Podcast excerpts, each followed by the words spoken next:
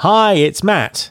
Just before we start the show, I want to tell you about a great live event I've got coming up on the 27th of March. To celebrate 600 episodes of Recruiting Future, I'm going to be hosting a live Ask Me Anything webinar.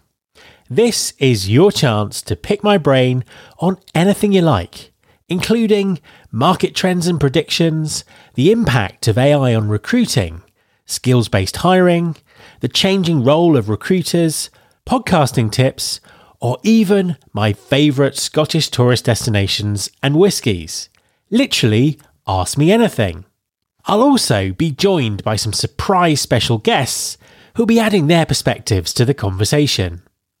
You can sign up now by going to mattalder.me slash AMA. That's mattalder.me slash AMA and I really look forward to seeing you there. That web address one last time mattalder.me slash AMA. Support for this podcast comes from RecFest 2.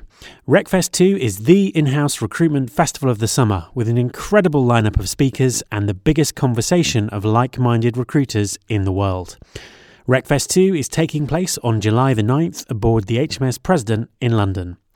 Get 50% off your ticket to the conversation right now by going to recfest2.com and using the discount code podcast. There's been more of scientific discovery, more of technical advancement and material progress in your lifetime and mine than in all the ages of history. Hello, everyone, and welcome to episode 8 of the Recruiting Future podcast. I've always been fascinated by the intersection of people, work, and technology, and this week's guest is someone who's written and spoken a lot on this topic. Neil Morrison, the Group HR Director for Penguin Random House in the UK. In the interview, we had a we have a broad discussion about HR technology and organisational flexibility. Neil also gave me an update on Penguin Random House's new social recruiting initiative, hashtag the scheme. Enjoy. Hi everyone, and welcome to another Recruiting Future podcast interview. Um, I'm in the offices of Penguin Random House today, talking to Neil Morrison. Hi Neil, how Hi you there. doing? Um, would you just sort of like to introduce yourself? Yeah, so um, my name's Neil Morrison. I'm the HR director for Penguin Random House here in the UK, um, and I also write and speak about employment, work, and various other bits and bobs. Absolutely. Um, and I think that's really kind of what's prompted this interview because um, I read a blog post that you wrote. Uh, I think it was towards the end of last year, and it was all about um, HR and technology, um, how you'd uh, been to some conferences, looked at some startup companies, and you, you sort of had some thoughts on um, uh, technology, HR, the future of work, all, all, all that kind of all that kind of stuff, which was uh, which was which was really interesting, and I kind of thought worth sharing again. So you know what what what what what are your you know what are your views on the sort of meeting of work technology and work technology and people Sure. So I think the the thing that started me thinking around this was the fact that uh, historically technology has always been enterprise first and then gone to the consumer. yeah So if we think about mobile phones, or we think about uh, you know Microsoft, or even PCs, so they would have been in the workplace, and then they would have been adopted by consumers after when they get to a price point that could be achieved. yeah But what we have seen over the past sort of five, ten years is that technology goes consumer first, and then enterprises are trying to have to work out how to use it. And social technologies would be one of the the kind of big examples. of course that. yeah And therefore, employees have an expectation of technology within the workspace, which is based on their experience in their consumer lives. Um, and, and traditional HR technologies just don't come up to anywhere near the sort of experience that people expect. Um, but what I'm starting to see um, bubbling under the surface is a lot of smaller tech companies that are introducing really interesting, innovative products, which I think do kind of excite employees and meet that expectation of being able to interact in a way that feels like a really good user experience that's Yeah. available 24 7 that is uh, matches what i can do in the rest of my life but in relation to the workspace. And I think that's that's what I find kind of fascinating is how we, how we how we leverage that that ability within work. Um, and I suppose it's interesting because, uh, you know, certainly in the last few years, uh, from you know looking at it from the outside in, it seems that uh, HR has been moving towards big unified systems where everything is sort of done in the everything is sort of done in the same place, and it's all about um, you know process and, and business and, and, and, that kind of thing. And do you think that needs to change, or it is changing, or um, does that work alongside um, you know what what's kind of going on with this sort of consumer grade technology? What what do you, what do you think? I, I, I mean, I think it has to change, and I think what we're starting to see is some of the bigger um, HR technology vendors also recognizing that this needs to change because our organizations are moving and adapting so very, very quickly because the world is changing so very quickly that you need your technology to support that and to allow you to do it. And if it's very hardwired and built in a very steady state, then that doesn't actually match the organizational reality. And I think where we'll see things change is to a more uh, versatile, more um, even potentially disposable approach to technology, okay, which says yeah. I'll buy it over a short period of time, and at the end of it, it probably will be no longer fit for purpose, and I'll upgrade to something else. But that that time period being more akin to a mobile phone contract yeah. than it is to a, a mortgage and a house. You know, it's that kind of shorter cycle. I think that's interesting actually because I I was reading something the other day uh, that someone was writing about change management and that you know change management was a specialized skill and uh, you know you, you called upon it occasionally and it, it just seems to me that um, certainly seems to that writer that actually change management changes the norm and um, you know understanding how to sort of move through these systems systems quickly and, and find out what's what's right for you was um, was incredibly important. I mean, do you think that companies and HR departments in particular are sort of set up for that kind of thinking? I don't. I, I don't. I, I mean, I think we, generally what you're required still to do is put in place a big business case with a long-term plan and, and, and try and justify why this investment would be beneficial over a long period of time.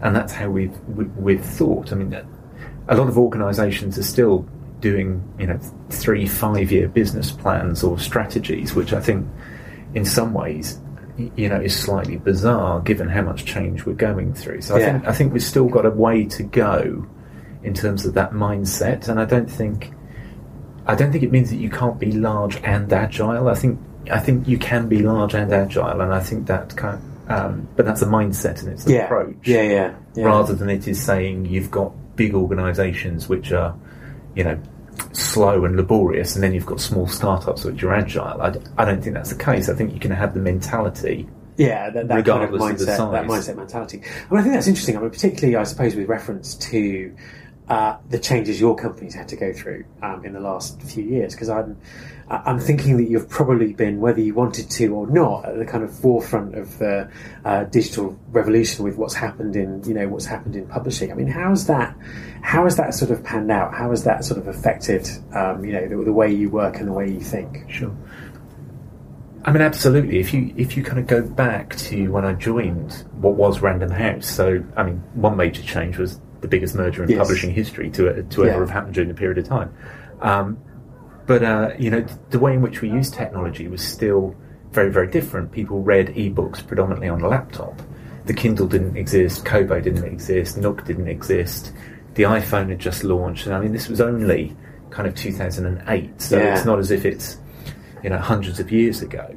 Yeah, absolutely. And I think the biggest change, the biggest step change we saw was when people realised that technology w- was an opportunity as opposed to being a threat. Yes. Um, and I think initially people saw it as a as a threat because it was going to change how we did things, and moving that mindset to actually saying, well, if we embrace this, actually, what are the opportunities for us? So, for example, it's much easier for us to communicate direct with consumers than it's ever been before. We can talk about what we do to so many people so, so uh, more easily than ever before. Yeah. Um, we can get books to market quicker than ever before. You know, our, our cost of production can potentially reduce if we just go to a straight to ebook format. So, Yeah.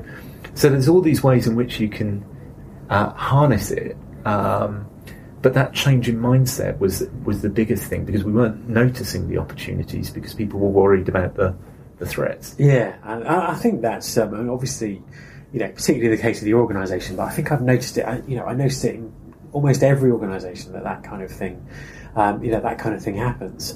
Um, uh, I suppose changing chat tack slightly, but staying on the same subject. You're uh, you're currently running a really interesting recruitment. Um, you know, recruitment scheme, um, and you know this is obviously to do with you know, the, the changing types of talent you want in your business, but also, um, I suppose, harnessing uh, you know the new sort of social world that we uh, that we now live in. Uh, Talk talk us through what you've been doing and what's kind of um, how, how, what the results are looking like. Sure. Okay. So so this is the scheme. Hashtag the scheme. Yeah. Uh, mainly because we couldn't come up with a better name for it. So um, and the idea was to try and attract eighteen year olds plus uh, into publishing, which can often be seen as a bit of a traditional industry. Um, to reach out to people who didn't necessarily need to have a degree, um, but to come in and work for us, uh, particularly in our marketing areas. So recognizing that we needed to be marketing books in a, in a different way. And in order to do that, we wanted to create a different type of marketing campaign for the for the scheme itself. Um, so we, I I mean, we started off by using Tumblr because of the demographic that we were looking at.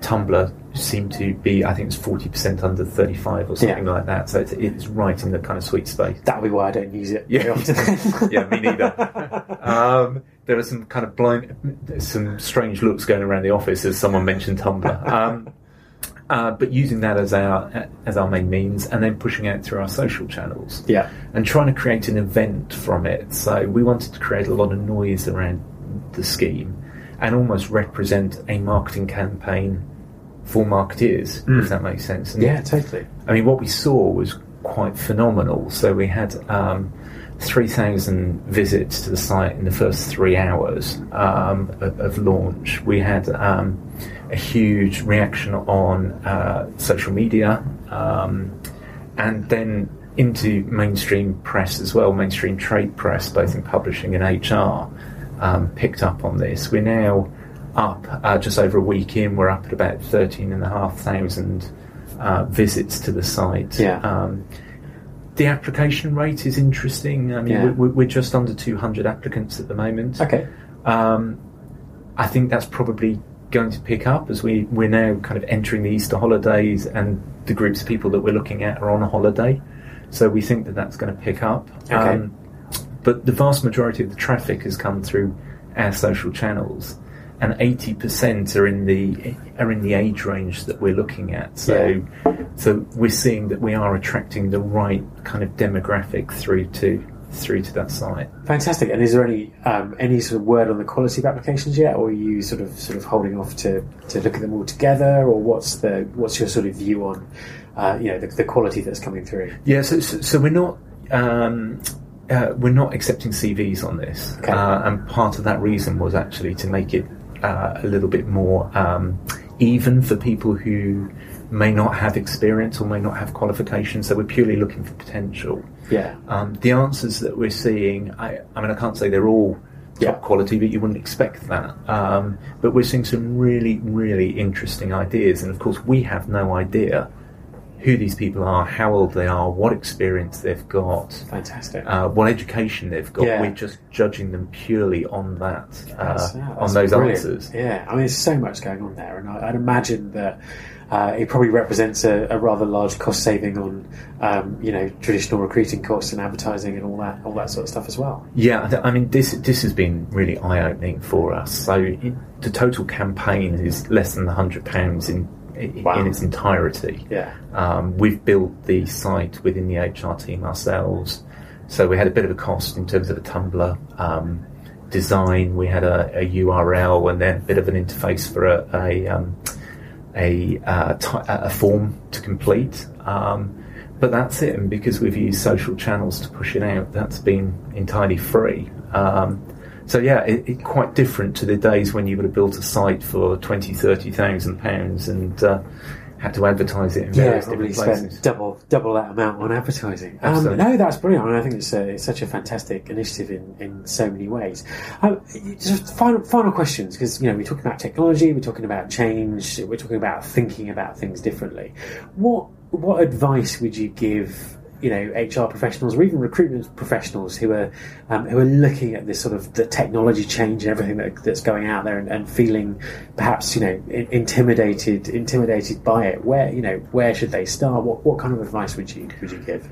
I mean, I, I would just go and look at what's out there and speak to to people who are either using the technology or people who are selling the technology. And I think just go and explore, be curious. Yeah.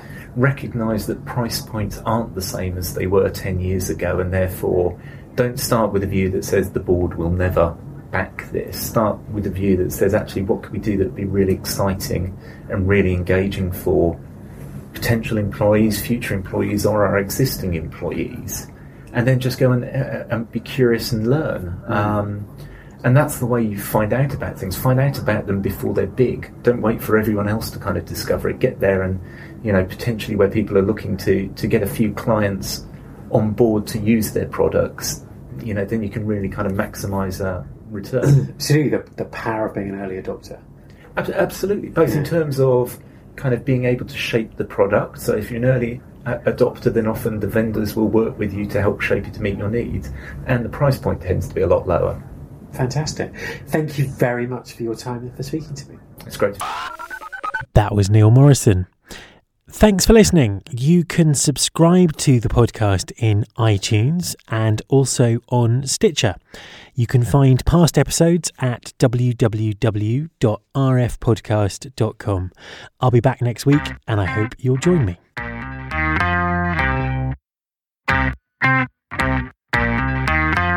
This is my show.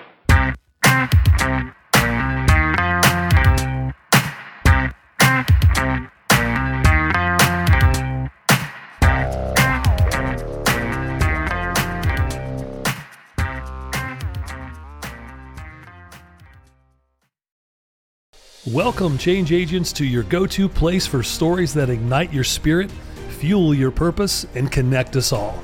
We believe in the incredible power of the human spirit, its boundless resilience, and the inspiration it brings to our lives. On the Driving Change podcast, we'll journey together through the extraordinary yet very relatable experiences of some of the most amazing people on earth. Our mission? That through these stories, we might just spark change within you and awaken a newfound motivation to harness your unique gifts to make a real difference in the world. So get ready to be inspired and join us on this incredible adventure. You can find the Driving Change podcast on Apple Podcasts, Spotify, iHeartRadio, or wherever you love listening to your favorite podcasts.